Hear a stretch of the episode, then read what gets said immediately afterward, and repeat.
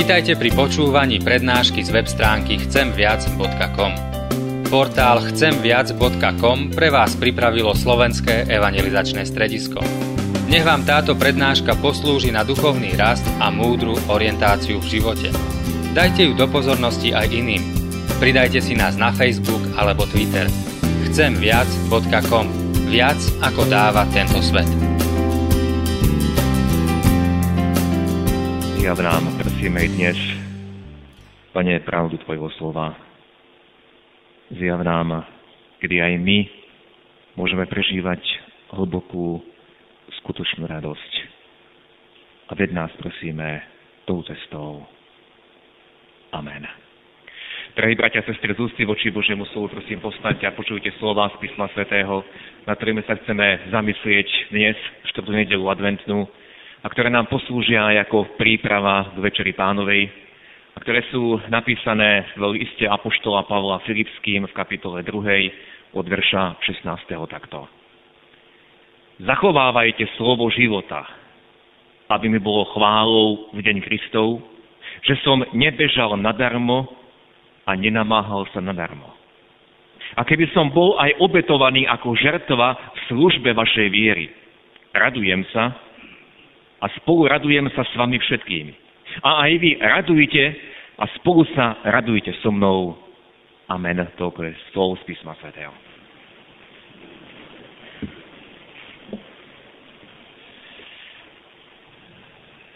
Drahí bratia a sestry, o niekoľko dní budeme prežívať a sláviť opäť Vianoce. Veľmi rýchlo ten rok ubehol a vieme, že Vianoce sú tie najradosnejšie sviatky roka. Dnešná nedela nás k tomu priamo volá a má ten radostný náboj, radostné svedectvo o blížiacom sa pánovi. Celé sviatky slovo radosť bude niekoľkokrát skloňované. Na štedrý večer budeme počuť v Evanieliu zväzť aniela tým betlehemským pastierom. Zvestujem vám veľkú radosť, ktorá sa dnes udiala. A potom budeme spievať tú známu pieseň Čas radosti, veselosti. Ak ste dobre počúvali dnešný káznový text, Apoštol Pavol slovo radujem sa, alebo slovo radovať, vyslovil až štyrikrát. Ešte raz prečítam ten verš. A keby som bol obetovaný ako žertva v službe vašej viery, radujem sa a spolu sa radujem s vami všetkými. A vy sa radujte a spolu sa radujte so mnou.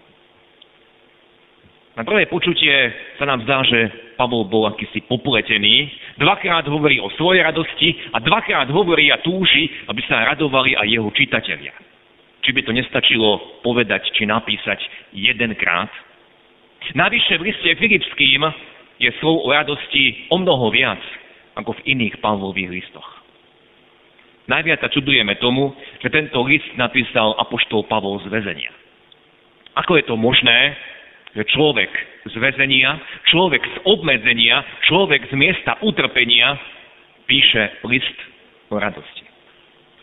Ak by to boli slova útechy, ak by to boli slova, ktoré nás napomínajú k trpezlivosti, ak by to boli slova povzbudenia o znášaní bremien, to by sme ešte pochopili.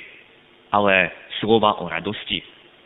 A tu v jednej vete štyrikrát a v celom liste Apoštol použil toto slovo, alebo sloveso radujte sa až 13 krát. Musel mať poriadny zdroj radosti, keď mu ju nevzalo ani väzenie. My, bratia a sestre, máme predstavu, že radovať sa môže ten človek, ktorý má všetko. Predovšetkým zdravie, potom dobré zamestnanie, potom dobrých ľudí okolo seba, či už rodinu, či vzdialenejších susedov a podobne. Teda všetky tie vonkajšie okolnosti, ak sú splnené, považujeme to za dôvod k radosti. A apoštol Pavol nám z väzenia rúca túto našu predstavu. Tam, kde nemal slobodu, vôbec slobodu pohybu, tam, kde bolo miesto, kde strácal zdravie, tam nebolo teplúčko, ale to bolo rímske tvrdé väzenie. Tam, kde okolo seba nemal príjemných ľudí, ale naopak boli tam sami drsní chlapi a k tomu ešte aj rímsky krutí strážcovia, z tohto miesta, čo my pokladáme za to najhoršie miesto na tejto zemi, z tohto miesta píše Pavol o radosti.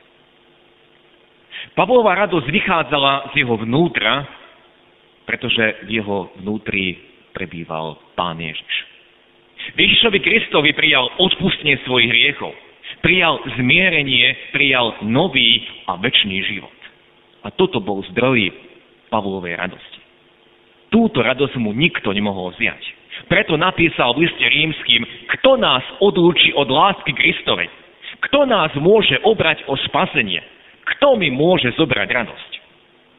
Práve o tejto veľkej pravde, o tom, čo získal Kristu a že nikto mu to nemôže vziať. Práve o tom písal apoštol Pavol aj v texte, ktorý sme čítali. A keby som bol aj obetovaný ako žertva, to znamená ako jata obeď v službe vašej viery, ja sa radujem a pozývam aj vás k radosti. Pavol hovorí aj keby. To znamená, ja o tom nerozhodujem. Môj pán rozhodne, kedy skončí táto moja pozemská púť. Aj keby to znamená, na tom nezáleží, keby to prišlo aj dnes. Stojím v službe vašej viery. Prijal som túto úlohu, prijal som toto postavenie a to mi prináša radosť. To, keď mi to priniesie aj utrpenie, ale pritom je aj radosť, ktoré utrpenie nemôže vziať. Ja stojím v službe vašej viery. Toto je zdroj mojej radosti. Môj pán ma zachránil, dal mi nové srdce. Všetko som prijal ako dar a moja odpoveď bola, tu som, pane, použi si ma ako ty chceš. A preto slúžim vám. To píše Pavol Filipským. Pretože stojím v službe viery. To, čo pán vykonal pre mňa, ma zavezuje, aby som aj ja povedal, tu som, a to ma naplňa obrovskou radosťou. Tu sa na chvíľu, sestry, zastavme, opustíme v svojich myšlienkach Pavla a vráťme sa k Márii, ktorej chválospev sme počuli v dnešnom evaneliu z predoltára. Celý ten chválospev, ak sme ho dobre počúvali, bol radosným vzdávaním slávy Bohu. Ak by sme nevedeli, čo sa Márii predtým stalo, bola by to záhada, prečo bola takto veľmi naplnená radosť. A tá radosť neprišla do jej srdca iba preto, že zbadala aniela. Určite ani nie preto, že jej aniel oznámil, čo s ňou pán Boh zamýšľa, veď to je skôr mohlo nahnať strach. A Mária sa pri tých slovách pýtala, ako sa to má stať. To znamená, Mária nerozumela, Mária sa obávala naplniť túto úlohu, bála sa, čo ju vlastne bude čakať. Tá radosť naplnila jej srdce, lebo na Božie zavolanie odpovedala som služobnica pánova. Mária súhlasila. Ona prijala na seba úlohu služby. Viete, pán Boh ju pritom vôbec nenútil.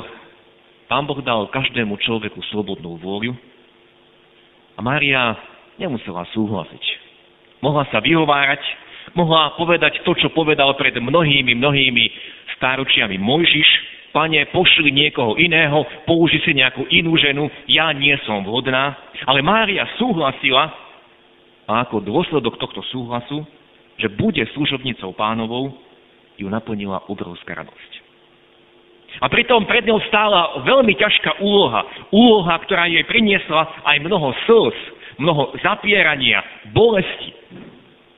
Nedokážeme si ani predstaviť tie reakcie rodín a celého okolia, príbuzenského okolia, aj ostatného okolia na Máriu a Jozefa, keď vyšlo najavo, že sa musia brať, pretože Mária čaká dieťa.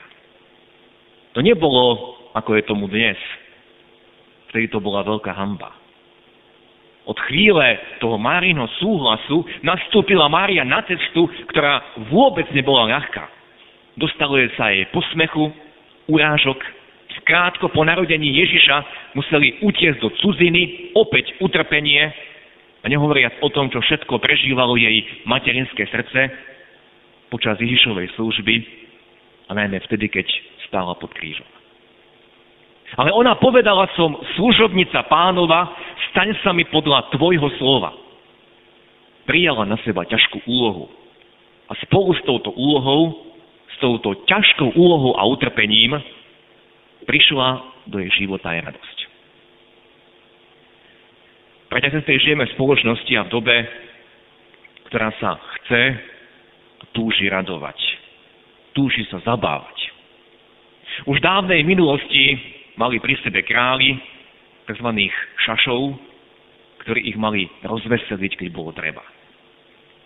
A som presvedčený, že skutočná hlboká radosť kráľa, ak sa král radoval, nebola dôsledkom dôvtipu toho šaša, šikovného šaša, ale to, keď kráľ urobil nejakú dobrú vec. Keď kráľ poslúžil, keď kráľ urobil správne rozhodnutie, potom sa v tom mohol radovať. Keď sa kráľ stal užitočným, keď niečo dobre vykonal.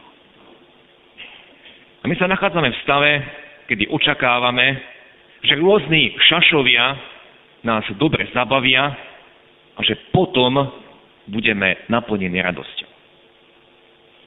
Zapníme si televízor, zapníme si rádio a nájdeme tam celú plejadu šašov.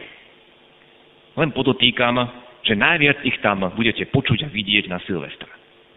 My sa chceme radovať a zabávať, ale len tak, so založenými rukami.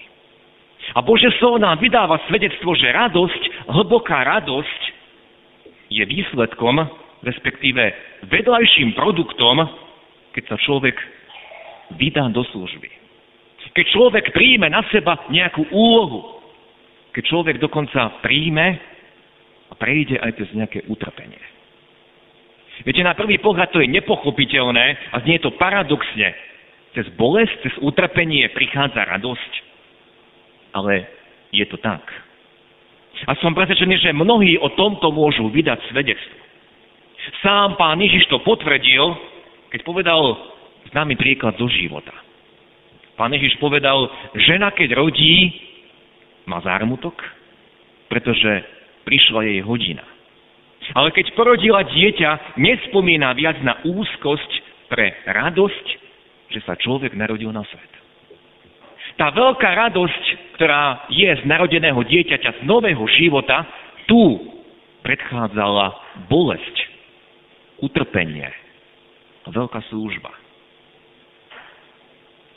Tá skutočná hlboká radosť je vždy spojená so službou a veľmi často aj s obeťou. Bez toho to nepôjde. Bez toho je to len niečo povrchné. Viete, v Evangeliu Lukáša v 15. kapitole sú zapísané tri veľmi krásne podobenstvá, kde bolo niečo stratené a keď to bolo nájdené, tak nastala hlboká radosť nie len toho človeka, ale zavolal si svojich priateľov a s celým svojim okolím sa chcel radovať a tešiť. Je tam podobenstvo o stratenej ovci, o stratenom peniazi a o stratenom synovi. A na týchto príkladoch vidíme tento istý princíp. Radosť nastala ako dôsledok služby námahy, ktorá všetkých tých hľadajúcich niečo stála. Minimálne drinu, námahu a niekedy aj obeď. Pastier sa doráňal, riskoval svoj život, aby našiel svoju ovcu. Žena veľmi pilne upratovala a vyupratovala celý svoj dom, aby našla ten stratený peniaz. A otec stratil polovicu majetku. To bola škoda, ktorú on stratil a ktorú musel zaplatiť, aby opäť získal svojho syna. Tá skutočná hlboká radosť nikdy nebude bez služby a bez obete. A to nám svojim, to nám svojim životom odhalil aj Apoštol Pavol. A keby som bol aj obetovaný ako žertva službe vašej viery, radujem sa, spolu sa radujem s vami všetkými a aj vy sa radujte a spolu sa radujte so mnou. Viete, my sa snažíme utrpenie, bolesť, námahu, drínu úplne ostane z nášho života, a heslom dnešných mladých ľudí je, vyhni sa akékoľvek námahe, dokonca ani pracovať nemusíš, chod hneď po skončení školy na úrad práce a budú sa ti sypať peniaze takým, takým spôsobom, všetko sa dá zariadiť. Vždy si zvol ľahšiu cestu. Toto nám akoby znieje z tohto sveta. Bez bojov, bez utrpenia, vyhne sa akékoľvek námahe. A chcem vám povedať, že toto je falošná cesta. Nikdy takýmto spôsobom nepríde hlboká radosť do nášho života. Ale iba vtedy, ak sa vydáme do služby druhým, iba vtedy, ak aj my budeme obedovať. Apoštol Pavol tesne predtým, pred týmto svojim osobným vyznaním ja sa radujem, aj keby som mal položiť život ako obeď, napísal slova. Zachovávajte slovo života, aby mi bolo chválou v deň Kristov, že som nebežal nadarmo a nenamáhal sa nadarmo. Pavol nás volá aj nás, zachovávajme to slovo, ktoré nám bolo dané a zjavené. Pavol, vieme, že nebežal nadarmo, nenámal sa nadarmo, je vidieť jeho prácu, koľko cirkevných zborov založil. A vieme, že ani náš pán sa nenamáhal nadarmo, keď sa obetoval. A my po takmer 2000 rokoch môžeme z tejto jeho obete čerpať a prijímať. Prijímame odpustenie, ale prijímame aj príklad tej služby. Ani tá naša námaha, drina, služba, čokoľvek robíme pre niekoho. Ak sa dáme aj my do služby a povieme, pane, som tvoj služobník, čo chceš, aby som dnes učinil. Nie užívať si, ale chcem pracovať. Chcem naplniť tvoj plán so mnou. Som tu, som tvoj služobník. Ani to nebude nadarmo. poštol Pavol nám o tom svedčí. Vydáva nám svedectvo množstvo svetkov viery v písme. Náš pán nebežal nadarmo. Obetoval sa, aby sme aj my dnes mohli príjmať jeho odpustenie. Aby sme čerpali z tejto obete. Aby sme prijímali silu aj do všetkých našich zápasov. Do všetkého, do čoho nás on povoláva. Povedzme aj my dnes, áno, pane, som aj ja tvoj služobník, tvoja služobnica. Staň sa aj mne podľa Tvojho slova. Amen.